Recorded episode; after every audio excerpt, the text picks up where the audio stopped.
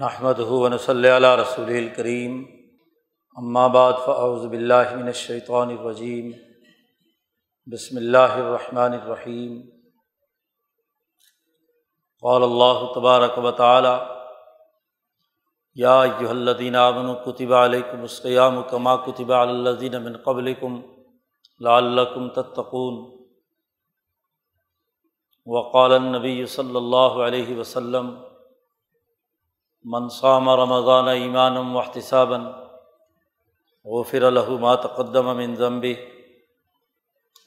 وقال النبی صلی اللہ علیہ وسلم من قام رمضان ایمان احتسابً غفر له ما تقدم من ذنبه وقال النبی صلی اللہ علیہ وسلم کانت بنو اسرائیل تسوسحم الانبیاء علامہ حلق نبی خلف نبی آخر. علالہ نبی آبادی سیقون خلفاء و یکسرون صدق اللہ مولان العظیم و صدق رسول النبی الکریم معزز دوستوں رمضان المبارک کی بابرکت ساعات شروع ہو چکی ہیں۔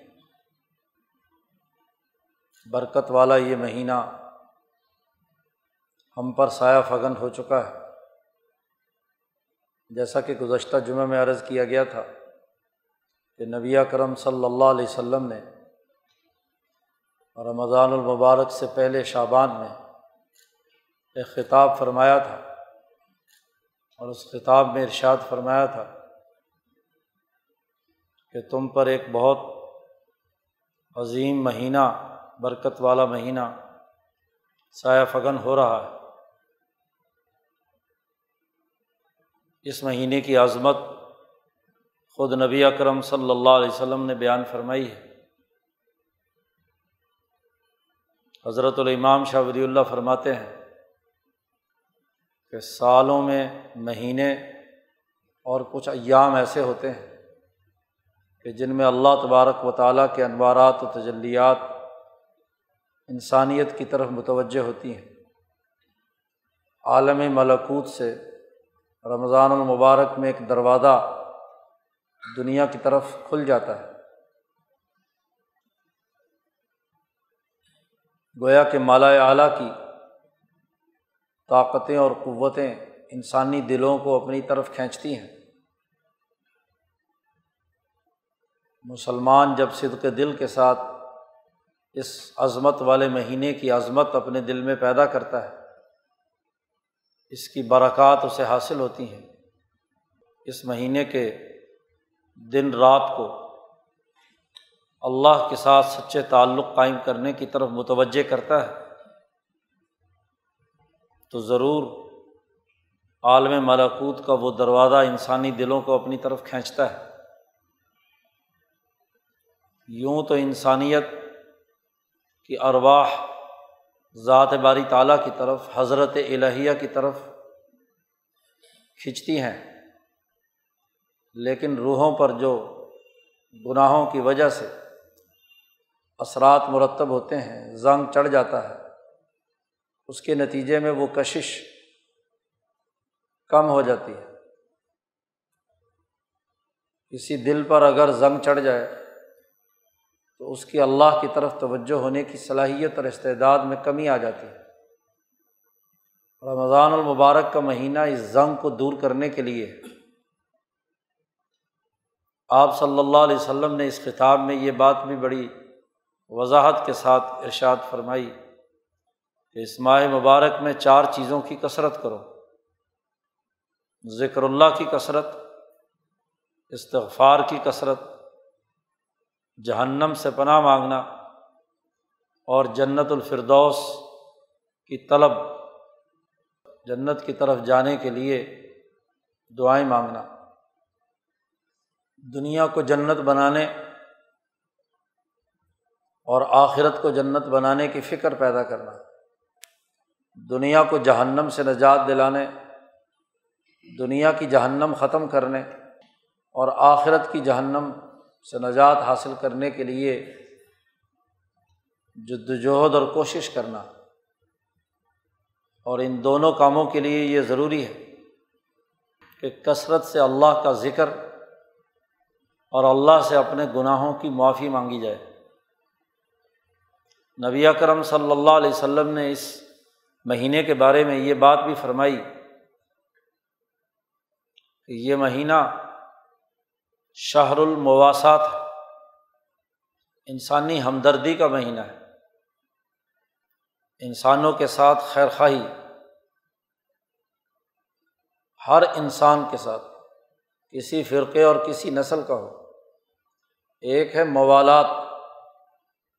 وہ تو صرف مسلمان جماعت کے ساتھ ہے۔ اور ایک ہے مواسات ہمدردی اور خیر خواہی یہ ہر انسان کے لیے، مظلوم کے لیے اس لیے کہ اس کو ظلم سے نجات دلانی اور ظالم کا ہاتھ روک کر اس کو ظلم سے بعض رکھ کر اس کے ساتھ ہمدردی نبی کرم صلی اللہ علیہ وسلم نے فرمایا تھا کہ ظالم ہو یا مظلوم، اس کی مدد کرو۔ صحابہ نے پوچھا کہ مظلوم کی مدد تو سمجھ آتی ہے، ظالم کی مدد کیا ہے؟ تو ظالم کی مدد اس کو ظلم سے روکنا ہے۔ طاقت اور قوت کے ساتھ ظلم کے خلاف مزاحمت ہے۔ تو انسانیت کی خیر خواہی کا یہ مہینہ ہے۔ گویا کہ اس مہینے میں یہ سیکھنا ہے کہ انسانی ہمدردی کے پہلو کون سے ہیں اور انہیں پورا کرنے کے لیے ہمیں صحیح اور درست راستہ کیا اختیار کرنا ہے؟ انسانیت پر ہونے والے مظالم، انسانیت کے لیے ہونے والی خرابیاں، ان کو دور کرنے کی فکر کرنا۔ یہ بھی اس مہینے کا بنیادی پیغام ہے۔ یہ مہینہ نبی اکرم صلی اللہ علیہ وسلم نے فرمایا کہ صبر و استقامت کا مہینہ ہے۔ اس مہینے کا صبر اپنے نظریے پر جماؤ اور غلط نظریے سے اجتناب کرنے کی جد وجہد اور کوشش کرنا، یہ بھی اس مہینے کی خصوصیت ہے۔ صبر کہتے ہیں، اپنے صحیح موقف پر، صحیح بات پر جماؤ اختیار کرنا۔ اور وہ تمام خواہشات، لذتیں یا وہ طاقت اور قوت جو صحیح نظریے سے ہٹانے کی کوشش کرے، اس سے بچنا، اس کی مزاحمت کرنا، ڈٹ جانا، کوئی لالچ، کوئی مفاد، کوئی خود غرضی کسی قسم کا دباؤ، کوئی مصیبت صحیح نظریے سے بعض نہ رکھ سکے، بلکہ اس صحیح نظریے پر استقامت کے ساتھ، اللہ کے ساتھ تعلق کے سیدھے راستے پر استقامت کے ساتھ قائم رہنا، یہ بھی اس مہینے کی خصوصیت ہے۔ گویا کہ یہ عظمت والا، برکت والا مہینہ، صبر و استقامت والا مہینہ مواصعات والا مہینہ دن رات میں اللہ کی عبادات میں مشغول ہونے کا مہینہ ہے۔ دن میں روزہ رکھنا اور رات کو قیام کرنا۔ للت القدر کی عظمت کا دلوں میں پیدا ہونا۔ یہ وہ امور ہیں جو نبی اکرم صلی اللہ علیہ وسلم نے اس ماہ مبارک کے بارے میں بیان فرمائے ہیں۔ ان تمام کا مرکزی نقطہ یہی ہے۔ کہ اپنے گناہوں سے معافی مانگی جائے۔ استغفار کا مہینہ ہے۔ نبی اکرم صلی اللہ علیہ وسلم نے اپنے اس خطاب میں یہ بات بھی ارشاد فرمائی کہ اس مہینے کا اول حصہ رحمت ہے، درمیانہ حصہ مغفرت ہے، اور آخری حصہ جہنم سے نجات کا ہے۔ اتکم من النار۔ ہر عاشرے کے بارے میں ایک بڑی بنیادی بات ارشاد فرمائی ہے کہ پہلا عشرہ رحمت کا ہے۔ انسانیت پر رحمت، اللہ کی طرف سے رحمتوں کا نزول ہوتا ہے۔ جو لوگ صد کے دل کے ساتھ اللہ کے احکامات کے مطابق فرائض اور نوافل ادا کرتے ہیں اور اس کے مطابق جد وجہد اور کوشش کرتے ہیں۔ ان کے لیے یہ مہینہ اللہ کی رحمتوں کے نزول کا باعث بنتا ہے۔ رحمتوں کا نزول ہی ہے۔ دروازے کھلے ہوئے ہیں۔ عالم ملکوت کے، اللہ کے انوارات اور تجلیات کے۔ گویا کہ موسم اپنے جوبن پر ہے۔ اس موسم میں جتنی اچھے طریقے سے ہم فصل کاشت کریں گے، اتنا ہی وہ پھلے پھولے گی اور آگے بڑھے گی۔ یوں تو سال بھر میں کبھی بھی گندم زمین میں کاشت کر لیں تو ہو جاتی ہے کچھ نہ کچھ تو۔ لیکن جو موسم ہے، گندم کی بجائی کا اور اس کی نشو و ارتقاء کا، اس میں جب بیج صحیح طریقے سے ڈالا جائے تو فصل بہت عمدہ طریقے سے تیار ہوتی ہے۔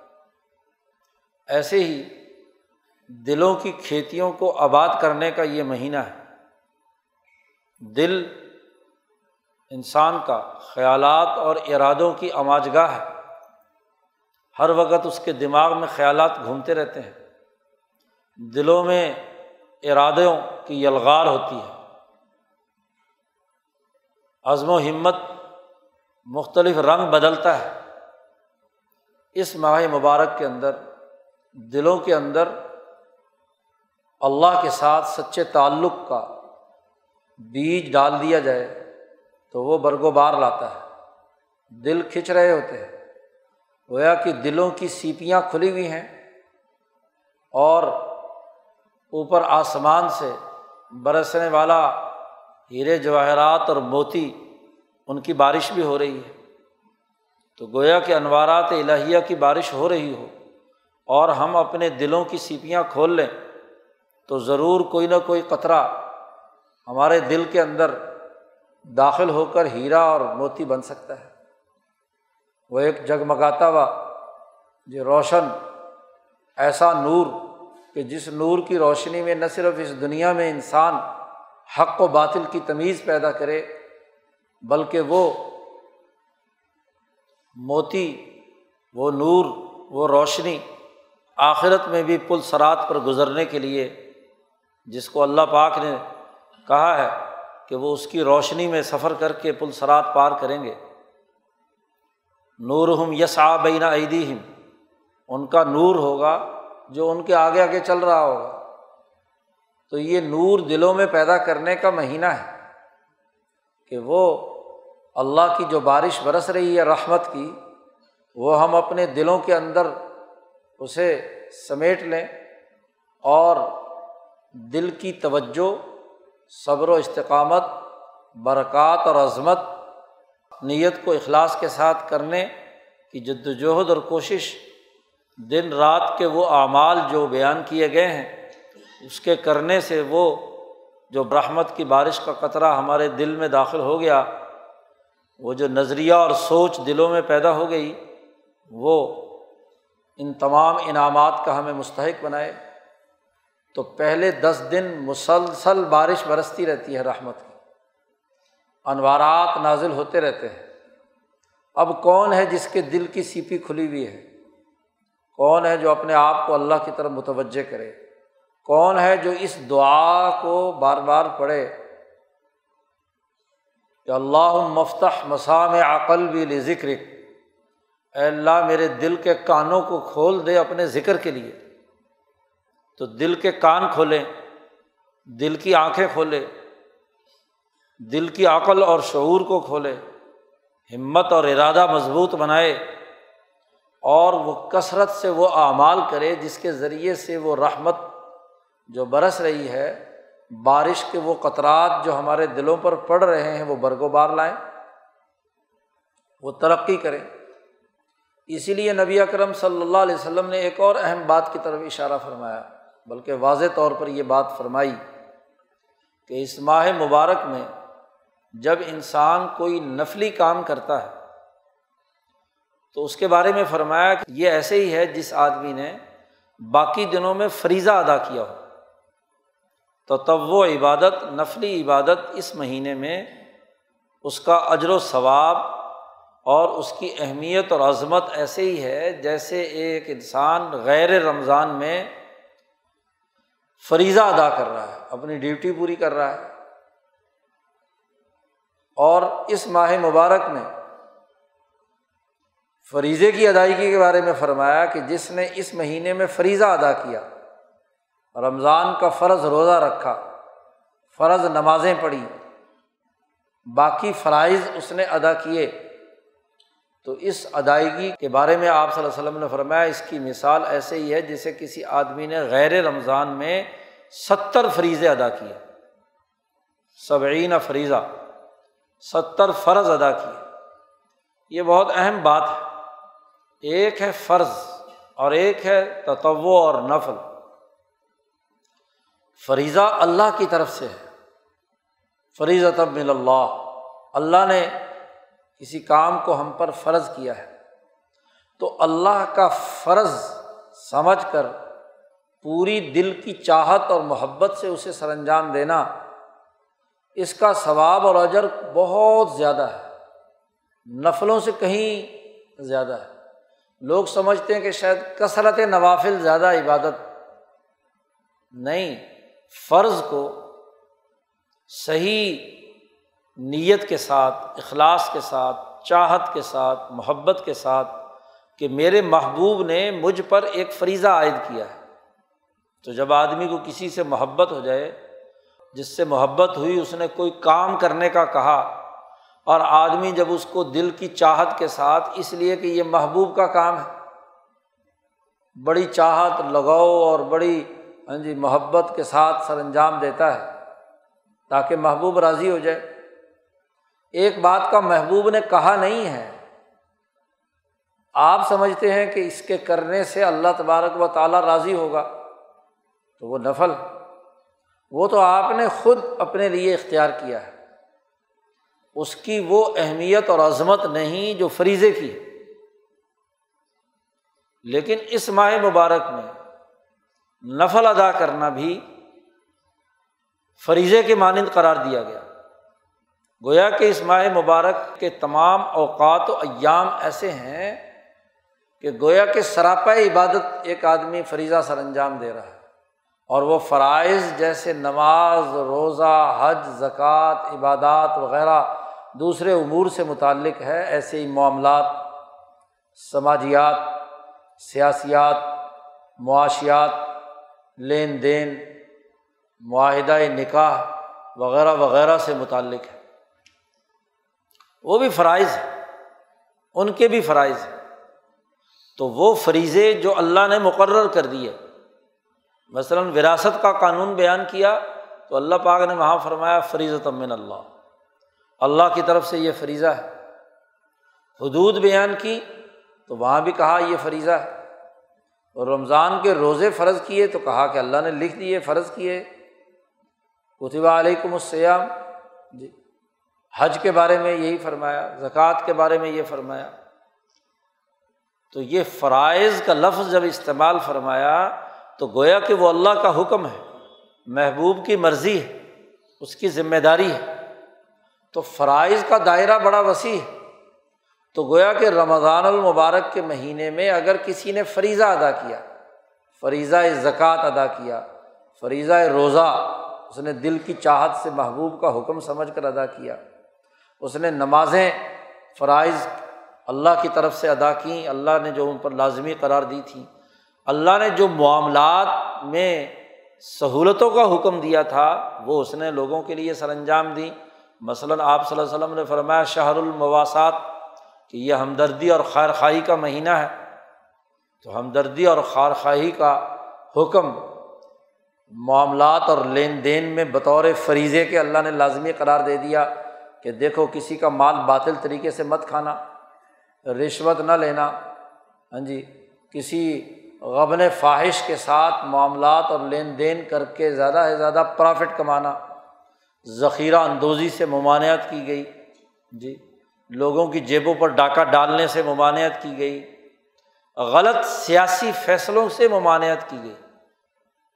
کیونکہ وہ ہمدردی کے خلاف ہے انسان دشمنی پر مبنی کیے ہوئے سیاسی فیصلے، معاشی اقدامات، اجتماعی امور سر انجام دینا، تو جن چیزوں سے روک دیا گیا ہے، تو وہ بھی تو ایک قسم کا فریضہ ہے، منحیات کے حوالے سے ہی کیوں نہ ہو؟ تو ان تمام باتوں کو سر انجام دینا ایسا ہے جیسے ستر فریضے اس نے سر انجام دیے دیگر غیر رمضان کے مہینوں میں۔ تو فریضے کی اہمیت بیان کی اور نفل کی اہمیت بیان فرمائی کہ اس سے متعلق جتنی نفلی عبادتیں ہیں وہ بھی ایسے ہی ہیں جیسا کہ ایک فریضہ اس نے ادا کر لیا کم از کم۔ تو فریضے کی اہمیت بہت زیادہ۔ اب فرائض اللہ تبارک و تعالیٰ نے جتنے بھی ہم پر عائد کیے ہیں، انہیں پورے طریقے سے پیش نظر رکھنا اور ان کی ادائیگی میں جو غفلت ہو چکی ہے یا نوافل شروع کیے اور وہ اس کے اندر کوئی کوتاہی اور کمزوری ہوئی ہے یا جو بنیادی ذمہ داریاں دین اسلام نے ہم پر عائد کی تھی، ان میں کوتاہیاں ہیں۔ تو استغفار انہیں چیزوں سے ہے نا۔ مغفرت انہیں چیزوں سے میں ہے۔ گیارہ مہینے جو ہم نے کوتاہیاں اور کمزوریاں کی ہیں، ان سے استغفار ہے۔ اور یہ استغفار انفرادی اعمال سے بھی ہے اور اجتماعی اعمال سے بھی ہے۔ اجتماعی فیصلوں سے بھی ہے۔ اجتماعی فیصلے غلط کیے تو ان سے بھی استغفار اور انفرادی فیصلے غلط کیے ان سے بھی ہے۔ کیونکہ امبیا علیہم السلام اور دین اسلام کی تعلیمات چونکہ انسانیت کی رہنمائی دو دائروں میں کرتی ہیں۔ ایک تہذیب نفس، ذات کی جو انفرادی شخصیت کی تعمیر و تشکیل اور اس کی تہذیب کا عمل ہے۔ اور دوسرا، سیاست العما امت کی سیاست مملکت کے نظم و نسق سے متعلق امور۔ تو فرائض و واجبات، احکامات شریعہ کا دائرہ دونوں کے ساتھ متعلق ہے۔ اس رمضان کے مہینے میں عام طور پر جب استغفار کی بات آتی ہے تو انفرادی اعمال سے تو استغفار کسی درجے میں ہمارے ذہن میں ہوتا ہے۔ ہم سے ذاتی طور پر فلانا کام ہو گیا تھا تو اس سے ہم مغفرت طلب کرتے ہیں، استغفار کرتے ہیں۔ لیکن اجتماعی اعمال، سیاست العما سے متعلق جو گناہ ہیں، اجتماعی جرائم ہیں، ان سے توبہ کا تصور بھی نہیں ہوتا۔ تو توبہ تو کیا کرنی؟ بلکہ اب تو الٹا معاملہ ہو چکا۔ کہ وہ رمضان المبارک اس میں سیاست العما سے متعلق جو فیصلے اور کردار وہ بجائے مغفرت کے بلکہ غلط فیصلوں کو قوموں اور ملکوں پر مسلط کرنے سے متعلق ذرا سوچیے کہ وہ رمضان المبارک جس میں سیاست العما سے متعلق حضور اقدس صلی اللہ علیہ وسلم نے جو فیصلے فرمائے غزبۂ بدر۔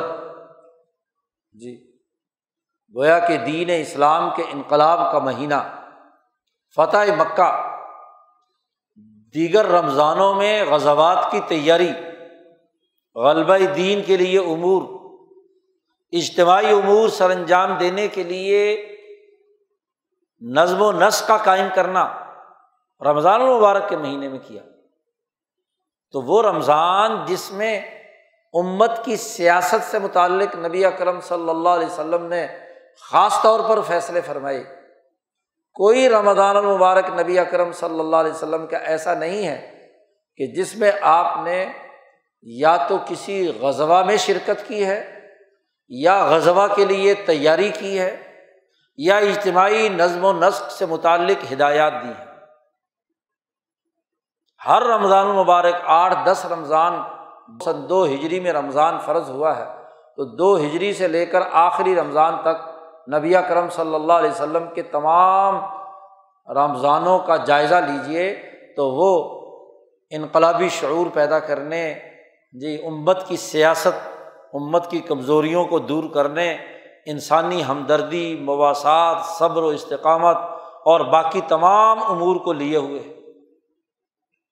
ذرا ہم لوگ اپنے رمضانوں کے بارے میں ذرا جائزہ لیں۔ ذرا دور جانے کی ضرورت نہیں، پچھلے ستر، پچہتر سالوں کے رمضانوں کے فیصلے دیکھ لیں۔ رمضان المبارک میں آپ نے تقسیم در تقسیم کیا۔ رمضان المبارک کے ہر مہینے میں پچھلے ستر سالوں کے رمضانوں کا جائزہ اٹھا کر دیکھ لیجیے ہمارے فیصلے کیا ہیں؟ ہم نے کیا کردار ادا کیا ہے؟ انیس سو سینتالیس کے رمضان سے لے کر اور آج تک کے رمضانوں تک ہمارے اجتماعی سیاست العما سے متعلق فیصلوں کی نوعیت کیا ہے؟ کیا وہ انسانی ہمدردی لیے ہوئے تھے؟ یا انسانوں کی قتل و غارت گری اپنے فیصلوں کے اندر چھپائے ہوئے تھے؟ ایسے فیصلے کرتے ہیں کہ جو سیاست عما کا نظم و نسق پیدا کرنے کے بجائے بد نظمی، بد امنی، قتل و غارت گری، کوئی نہ کوئی جھگڑا، کوئی لڑائی، کوئی فتنا کوئی فساد پیدا کرنے کا باعث بنتا ہے۔ تو استغفار کس بات کا؟ استغفار صرف اپنے ذاتی کچھ جرائم کا اور وہ بھی کچھ نیک لوگ مسجدوں میں بیٹھ کر یا اتکاف کی حالت میں بیٹھ کر کیا ہے، اپنے انفرادی اعمال کی کوئی کوتاہی ہو چکی ہے، اس کی معافی مانگ لیتے کبھی ہم نے اجتماعی اعمال کے بارے میں سوچا کہ ہمارے اجتماعی فیصلے کیا تھے؟ سیاست العما سے متعلق گناہ اور جرائم کیا ہے ہم نے کہاں کہاں مسلمانوں کو نقصان پہنچایا، انسانیت کو نقصان پہنچایا، وہ مہینہ شہر المواسات کا تھا، جہاں قتل و غارت گری کے لیے خون کی ندیاں بہ انسانیت خوف زدہ ہوئی۔ جی وہ مہینہ جس میں انسانیت کی اجتماعی ترقی کے معاملات ہونے تھے۔ تو یہاں کی مقتدر طاقتیں اپنے مفادات کے لیے انسانوں کو اپنے مقاصد کے لیے استعمال کرتی ہیں، توڑ پھوڑ کرتی ہیں ہاں جی انسانیت کے لیے مصیبتیں کھڑی کرتی ہیں۔ جماعتیں بناتی ہیں اور توڑتی ہیں۔ جی ملک کے لیے تباہ کن فیصلے کیے جاتے ہیں۔ نئے نئے قوانین اور ضابطے جاری کیے جاتے ہیں۔ کیا ہم نے کبھی جائزہ لیا کہ کیا ہمارے اجتماعی اس نظام نے انسانی بھلائی کے کام کیے ہیں؟ یا ان ستر سالوں میں ہم نے، ستر بہتر سالوں میں ہم نے اجتماعی معاملات کو ہر گزرنے والے دن کے ساتھ بد سے بدتر بنایا ہے۔ سسٹم کی خرابی ہمارے سامنے ہے۔ نبی اکرم صلی اللہ علیہ وسلم تو رمضان المبارک میں مکہ سے مدینہ منورہ جا کر یہودیوں مشرقوں اوس اور خزرج اور تمام قبائل کا ایک اجتماعی معاہدہ کر کے امن و امان کا سسٹم بناتے ہیں۔ بلا تفریق رنگ نسل مذہب، کوئی جھگڑا نہیں۔ ریاست مدینہ کی تشکیل کرتے ہیں۔ انسانوں کے درمیان مواصلات پیدا کرتے ہیں۔ صبر و استقامت اور حوصلہ پیدا کراتے ہیں۔ لین دین اور معاملات میں عدل و انصاف کا سسٹم بناتے ہیں۔ اور رمضان المبارک میں ہی مکہ مکرمہ کے ظلم کے نظام کو توڑ کر تمام ظالموں کو معاف کرتے ہیں۔ اللہ تصریف علیکم اليوم۔ آج تمہارے لیے کسی قسم کی کوئی ہاں جی تم پر الزام نہیں ہے۔ میں تمہیں اف بھی نہیں کہتا، جاؤ میں معاف کرتا ہوں۔ اور عدم تشدد کے اصول پر امن و امان کا ایسا منصفانہ نظام بناتے ہیں کہ وہی سردار جو کل تک کفر میں ڈوبے ہوئے تھے، کچھ دنوں کے بعد آتے ہیں رسول اللہ صلی اللہ علیہ وسلم کے سامنے اور کہتے ہیں مسلمان کر لیں۔ تو آپ صلی اللہ علیہ وسلم پوچھتے ہیں کہ اس دن کیوں نہیں مسلمان ہوئے تھے؟ انہوں نے کہا، ہم دیکھنا چاہتے تھے کہ آپ جو نے جو مکہ فتح کیا ہے، آپ کے ساتھی انسانیت کے ساتھ کیا سلوک کرتے ہیں؟ تو آپ تو فرشتے بن کر آئے ہیں۔ حالانکہ ہم نے تیئیس سال آپ کی مخالفت کی، آپ کو اذیتیں دیں، تکلیفیں دیں۔ کوئی دنیا کا ایسا جرم نہیں ہے کہ ہم نے آپ کے خلاف نہ کیا ہو۔ اور آپ نے ہاں جی ان تمام چیزوں کو برداشت کرتے ہوئے صبر اور استقامت کا اس سے بڑھ کر مظاہرہ ہو سکتا ہے۔ جی کہ جنہوں نے بیس بائیس سال تک حضور کو ہر طرح کی اذیتیں دی صحابہ کو تکلیفیں پہنچائیں۔ صحابہ کا تو خون کھول رہا تھا۔ وہ تو کہہ رہے تھے کہ الوم یوم الملحمہ، آج خون بہانے کا گوشت کے کٹنے کا دن ہے۔ لیکن حضور صلی اللہ علیہ وسلم نے فرمایا، نہیں الوم یوم المرحمہ، یہ تو رحمت کا دن ہے۔ رمضان کا مبارک مہینہ ہے۔ دس رمضان کو آپ صلی اللہ علیہ وسلم مکہ مکرمہ میں داخل ہوئے ہیں۔ یہ پہلا اشرہ ہے رمضان کا۔ اور آپ صلی اللہ علیہ وسلم رحمت کا اثر ظاہر کر رہے ہیں۔ کہ یہ تو الوم یوم المرحمہ، یہ تو رمضان المبارک رحمت کا مہینہ ہے، رحمت کا دن ہے، یہاں ملحمہ نہیں ہے کہ قتل و غارت گری ہو، گوشت ادھیڑے جائیں، نوچے جائیں، ایسا نہیں ہے۔ یہاں تو انسانیت کے لیے شفقت اور رحمت، یہ تو سیاست العما سے متعلق کتنا بڑا فیصلہ ہے۔ حضرت محمد مصطفیٰ صلی اللہ علیہ وسلم کا رمضان المبارک کے اس برکت والے مہینے میں، جو اول عشرہ رحمت کا تھا، اسی رحمت کو الوم یوم المرحمہ کے نام سے نبی اکرم صلی اللہ علیہ وسلم نے بیان فرمایا۔ ہر رمضان المبارک میں ہمارا کردار کیا رہا؟ آخر کیوں؟ اس کا احتساب کون کرے؟ اسی لیے نبی اکرم صلی اللہ علیہ وسلم نے فرمایا کہ منصوم رمضان ایمان و احتسابً جس نے رمضان المبارک کے روزے رکھے احتساب کے نقطۂ نظر سے، اپنا محاسبہ کرتے ہوئے، ایمان کے نقطۂ نظر سے کہ جو فرائض و واجبات، جو دین کے بنیادی ایمانی تقاضے ہیں، ان کو سامنے رکھ کر رمضان کا روزہ رکھا، سیاست عما سے متعلق یا تہذیب نفس سے متعلق، جو بنیادی امور نبی کرم صلی اللہ علیہ وسلم نے اپنی سیرت اور اسوہ حسنہ سے ہمارے سامنے رکھ لیے تو اس ایمانی تقاضے سے روزے رکھے۔ اور پھر محاسبہ بھی کیا، احتساب بھی کیا، پڑتال کی۔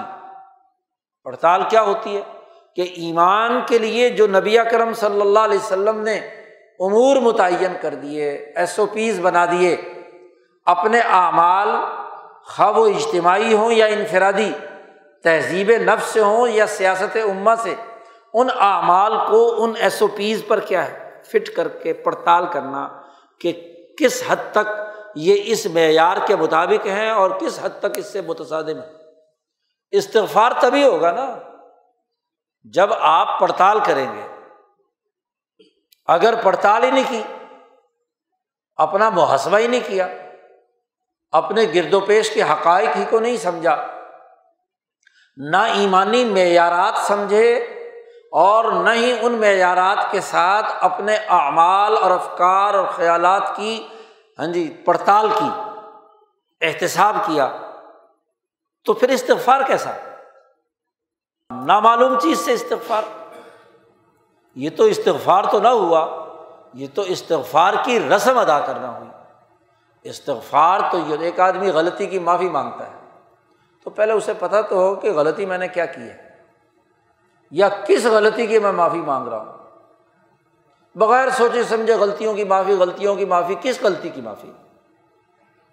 اور غلطی کی معافی کا مطلب کیا ہے؟ کہ وہ غلطی دوبارہ نہ دہرائی جائے۔ یہی ہے استغفار۔ غلطی بھی دہراتے رہیں، غلطی کا پتہ بھی نہ ہو اور بحث استغفار استغفار پڑھتے رہیں تو بتائیے کہ وہ استغفار ایک رسم تو ہوگی حلق سے اوپر تو ہوگا، لیکن اس کا کوئی نتیجہ تو ظاہر نہیں ہو۔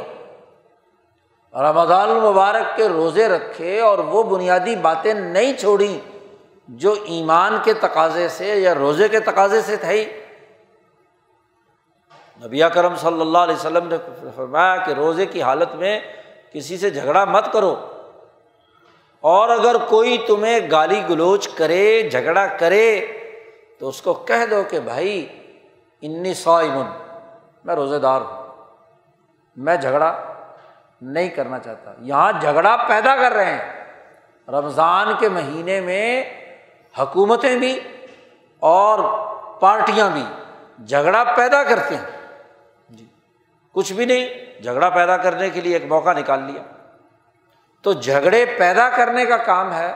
نبی اکرم صلی اللہ علیہ وسلم نے فرمایا کہ جھگڑے سے بچو۔ اور اگر کوئی دوسرا آدمی تم سے جھگڑنا بھی چاہے بال فرض تو کہہ دو کہ انی سائی ہوں۔ کہ میں تو کیا ہوں؟ روزے دار ہوں، میں جھگڑا کرنا نہیں چاہتا۔ جی۔ تو جھگڑے سے روکا۔ یہاں جھگڑے کھڑے کیے جاتے ہیں۔ انتشار پیدا کیا جاتا ہے۔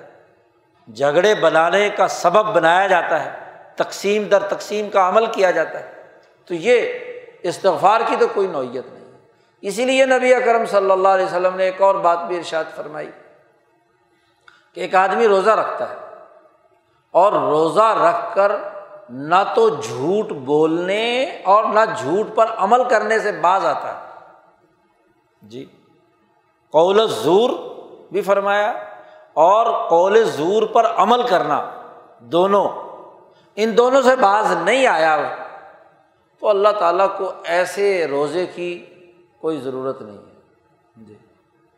وہ گویا کہ اس نے صرف بھوک اور پیاس برداشت کی ہے بس۔ جی۔ وہ بھوکا رہا ہے۔ اب بھوکا رہنا تو ایک مقصد کے لیے تھا کہ جس بھوکا رہنے سے جھوٹ بولنا رک جائے جھوٹ کے نظام کا ساتھ دینا چھوڑ دے اس پر عمل کرنا چھوڑ دے تو پھر تو روزہ نے اثر کیا۔ اور اگر بھوک پیاس تو برداشت کی صبح سے شام تک، لیکن نہ جھوٹ چھوڑا، نہ جھوٹ کے نظام کا ساتھ چھوڑا، نہ غلط ماحول کا اثر چھوڑا، نہ باقی خرابیاں چھوڑی، تو حضور صلی اللہ علیہ وسلم نے فرمایا کہ اللہ کو اس کے روزے کی ضرورت نہیں ہے۔ لئی صلی اللہ حاجت اللہ کو کوئی حاجت نہیں ہے اس کے روزے کی کہ وہ روزہ رکھے یا نہ رکھے۔ ایک ہی بات ہے، کیونکہ اس نے بڑی زیادتی کی ہے۔ کہ روزے کا جو مقصد تھا وہ فوت کر دیا۔ اسی لیے ایک آدمی رات کو جاگا اور اس نے فسق و فجور اور خرابیاں نہیں چھوڑی، غلط فیصلے نہیں چھوڑے، سیاست امت سے متعلق ہوں یا تہذیب شخص، تہذیب نفس سے متعلق ہوں، وہ نہیں چھوڑے تو اس کا جگراتے کا کیا فائدہ؟ تو جاگنا تو کوئی عبادت ایسی نہیں ہے، جاگنے کے نتیجے میں ایک اثر ہونا چاہیے۔ ایک نتیجہ ظاہر ہونا چاہیے، ایک تبدیلی آنی چاہیے۔ کھڑے کھوٹے میں تمیز پیدا ہو جائے، جھوٹ غلط میں تمیز پیدا ہو جائے اور جھوٹ بدیانتی حسد، کینہ بوز عداوت انسان دشمنی کے امور سے معافی مانگے۔ اور معافی یہ ہے کہ یہ لغزش یا غلطی یا اجتماعی جھوٹ اور اجتماعی ہاں جی نظام کا ہم حصے دار رہے۔ تو اس سے مغفرت مانگتے آئندہ کبھی کسی جھوٹے کا ساتھ نہیں دیں گے۔ کسی جھوٹی پارٹی میں نہیں جائیں گے۔ کسی جھوٹے نظام کا اعلی کار نہیں بنیں گے۔ کسی جھوٹے فیصلے کے اندر استعمال نہیں ہوں گے۔ ہماری رائے کسی جھوٹ کے نظام کا حصے دار نہیں بنے گی۔ تو یہ تو استغفار ہے۔ اس استغفار کا تو ایک اثر اور نتیجہ ہوگا۔ لیکن اسی سسٹم کے اعلی کار رہیں، اسی سسٹم میں جھوٹ کا ساتھ دیتے رہیں اسی ظلم اور زیادتی کے نظام میں حصے دار رہیں اور روزے بھی رکھیں، تراویاں بھی پڑھیں اور عبادات بھی کریں اور بظاہر تصویریں بھی گھمائیں، استغفار بھی پڑھیں، تو ایسے استغفار اور ایسے رمضان کے روزے کا کیا اثر ہوا؟ یہ تمام چیزیں کرنی ہیں اور اس عزم اور ارادے سے کرنی ہے کہ وہ باتیں جو نبی کرم صلی اللہ علیہ وسلم نے رمضان المبارک کے متعلق ہمیں بتلائی ہیں، اعلیٰ اخلاق، کردار، سیرت، نظریے کی بلندی، صبر و استقامت مواصلات انسانی ہمدردی، خیرخواہی وغیرہ وغیرہ، یہ بھی ہم اس کے ذریعے سے پیدا کریں گے۔ اب اگر کچھ لوگ کہیں گے جی چونکہ باقی کام تو کرتے نہیں، لہٰذا روزہ بھی چھوڑ دیں۔ نہیں، روزہ رکھنا ہے، فریضہ ہے، اور روزے کو اس عزم کے ساتھ رکھنا ہے۔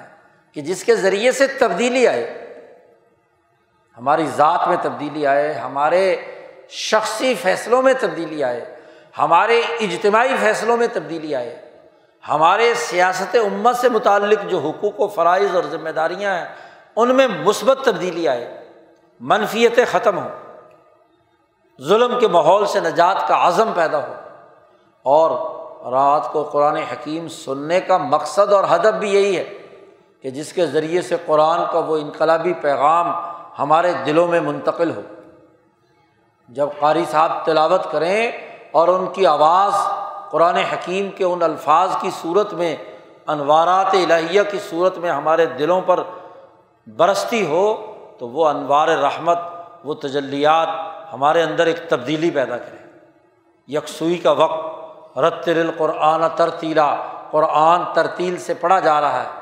آدمی پوری توجہ سے کان لگا کر اپنے دلوں کو ادھر متوجہ کیے ہوئے ہے، تو ضرور اس کے اثرات دل پر مرتب ہوتے ہیں۔ تو دل کو کھولیے اور عزم اور ارادہ کیجیے کہ اب تک ہمارے ارادوں سے جو غلط فیصلے ہوئے، ہم نے اپنے ارادوں سے اجتماعی یا انفرادی اعمال میں کوتاہی کی، اس سے ہم معافی مانگتے ہیں۔ عزم کرتے ہیں کہ ہم کسی غلط اجتماعی فیصلے کا نہ حصہ بنیں گے، نہ اعلی کار بنیں گے، نہ اس کے لیے کسی قسم کا ہاں جی کام کریں گے اور نہ ذاتی طور پر غلط فیصلے کریں گے، جھوٹی بات کریں گے، باقی کردار ادا کریں گے۔ تو یہ عزم اور ارادے کے ساتھ استغفار کی ہم جب تصویر پڑھیں گے، تو کثرت سے یہ استغفار دراصل ایک نتیجہ پیدا کرتا ہے۔ تو ضرور اس بابرکت مہینے کے اثرات ظاہر ہوں گے۔ ہمارا عزم اور ارادہ ضرور نتیجہ پیدا کرتا ہے۔ اور نبی کرم صلی اللہ علیہ وسلم نے جیسا کہ کثرت سے ان چار باتوں کے کرنے کا حکم دیا ہے، اس کی پابندی کریں۔ کثرت سے ذکر، کثرت سے استفار اور جہنم سے بچنا۔ جہنم دنیا کی بھی اور آخرت کی بھی، اس کی جہنم سے پناہ مانگنا۔ جہنمیوں والے بد اخلاقیوں سے نجات پانا۔